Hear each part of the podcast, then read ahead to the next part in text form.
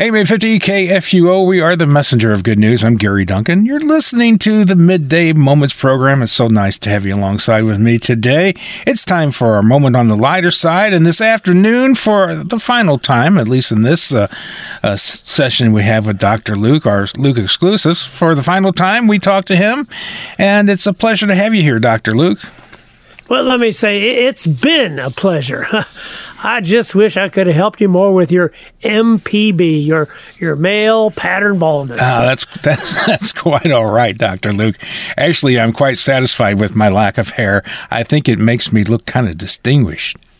Well, perhaps you're right. Then maybe what you need is some of Dr. Luke's amazing head polish, making that chrome dome of yours shine oh so nice. Oh, head polish, huh?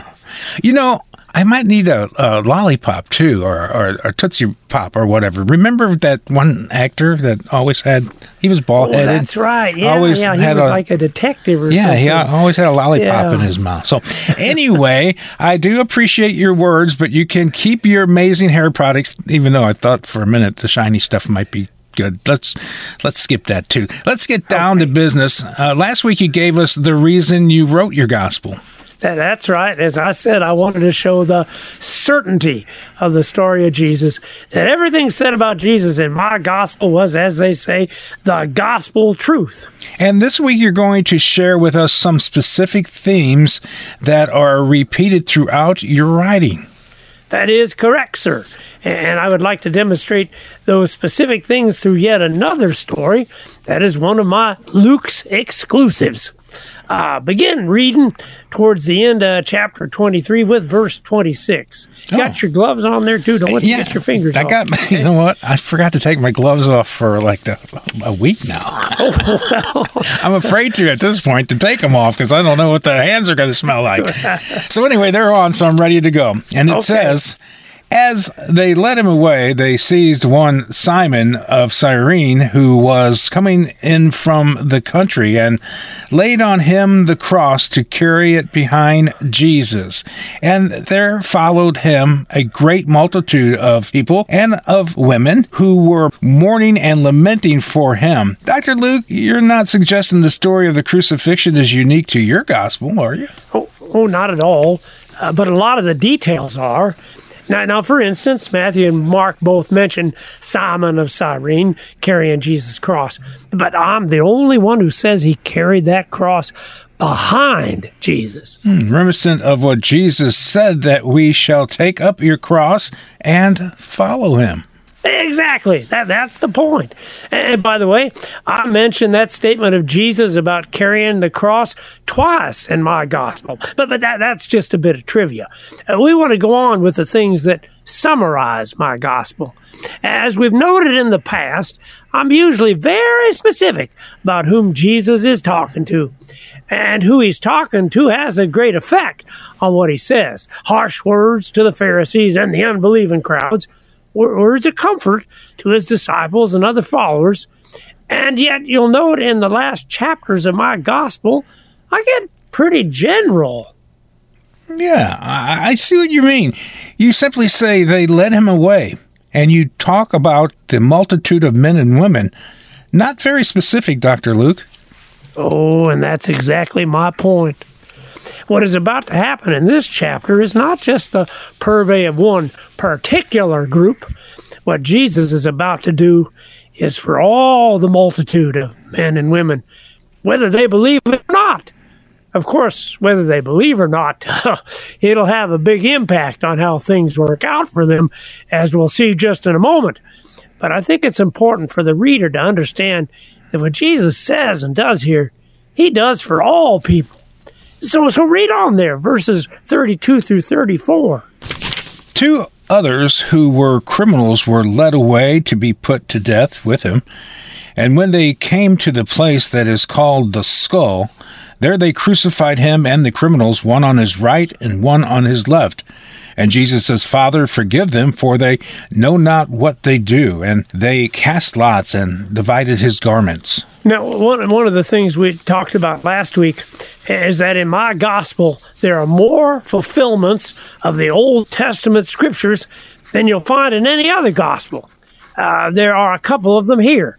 Uh, that he hung between two criminals is a fulfillment of Isaiah 53:12, quote, and he was numbered with the transgressors, unquote. And they gambled for his robes, fulfills Psalm 22 verse 18. Uh, they divide my garments among them. That may be true, Dr. Luke, but both of those facts are not unique to your gospel. They're recorded in all of the gospels. Of course, uh, all my fellow gospel writers were aware that prophecy was being fulfilled through Jesus. I, I just recorded more instances than the rest of them. For example, I, am the only one who tells you that Jesus himself had already quoted that Isaiah 53 passage. Why, just one chapter earlier, Jesus had said, For I tell you, this scripture must be fulfilled in me, and he was numbered with the transgressors. But that does bring us to something that is unique to my gospel and is a theme throughout my entire account.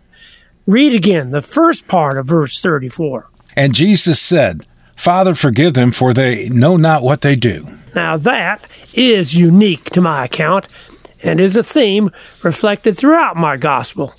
You know what? I mentioned prayer 21 times in my gospel, more than Matthew and Mark. Alone in my gospel does Jesus pray at his baptism, pray at his transfiguration, pray before he asks the disciples, Who do the crowds say that I am? My gospel begins with prayer in the temple, as does my second volume, the book of Acts, where I mention prayer another 25 times. I alone have the parable of the widow, which teaches us that we should not despair, but keep on praying. And in my gospel, Jesus prays to God the Father on five, count that, Mr. Duncan, five separate occasions. I think I could do that on one hand.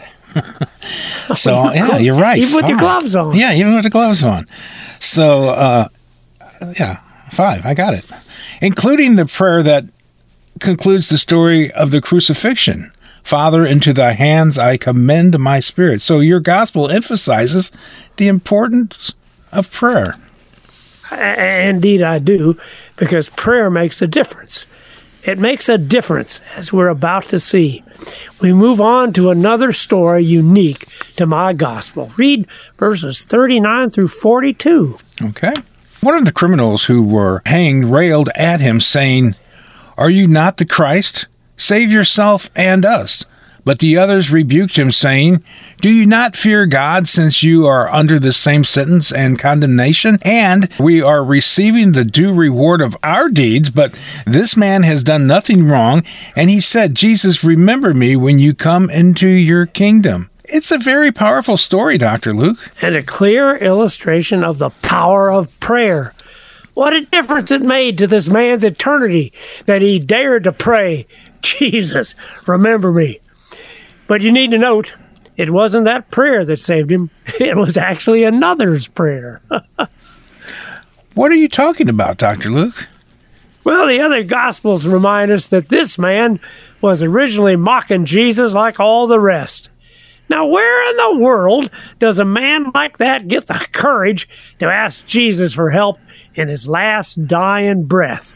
Oh, that's a good point. You would hardly think Jesus would heed the cry of someone who only moments before was making fun of him. Where did he get such faith? From the prayer Jesus spoke earlier, the prayer unique to my gospel Father, forgive them. You see, what happened to this thief is the same thing that happens to all of us Christians. We hear the words of Jesus, those words speak of his prayers, promise, and life led so that we might be forgiven. Then one day, like the thief, it dawns on us that we are the sinners, getting exactly what we deserve. It's then that these words of Jesus give us the faith that there still might be hope for us. And that hope is not fruitless, for as Jesus said to that thief, Today you will be with me in paradise. you know what's interesting? Uh, the thief got more than he prayed for.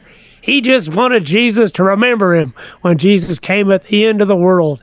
But Jesus promised to be with him then and there to never leave him or forsake him. And so Jesus makes the same promise to us, Dr. Luke.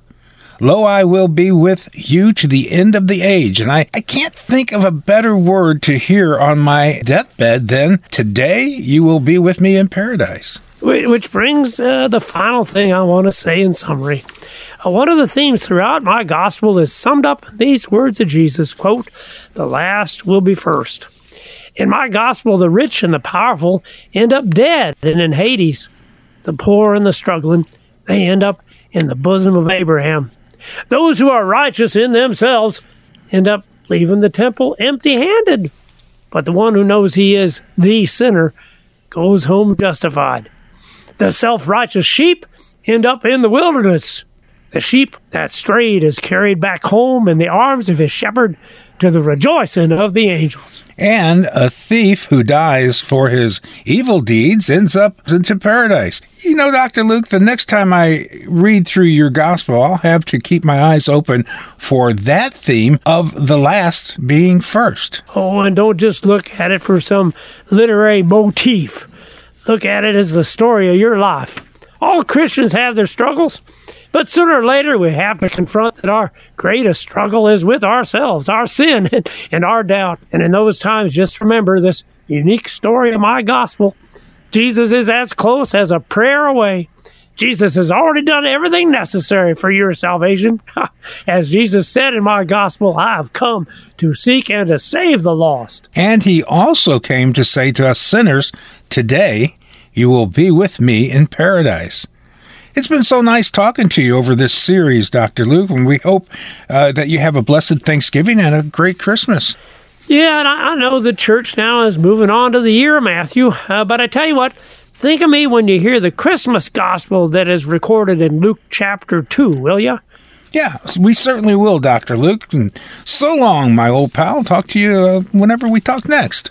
We are the messenger of good news. We are worldwide at kfuo.org. You can follow us on Facebook at facebook.com slash kfuo radio. We're on Twitter. We're on Instagram.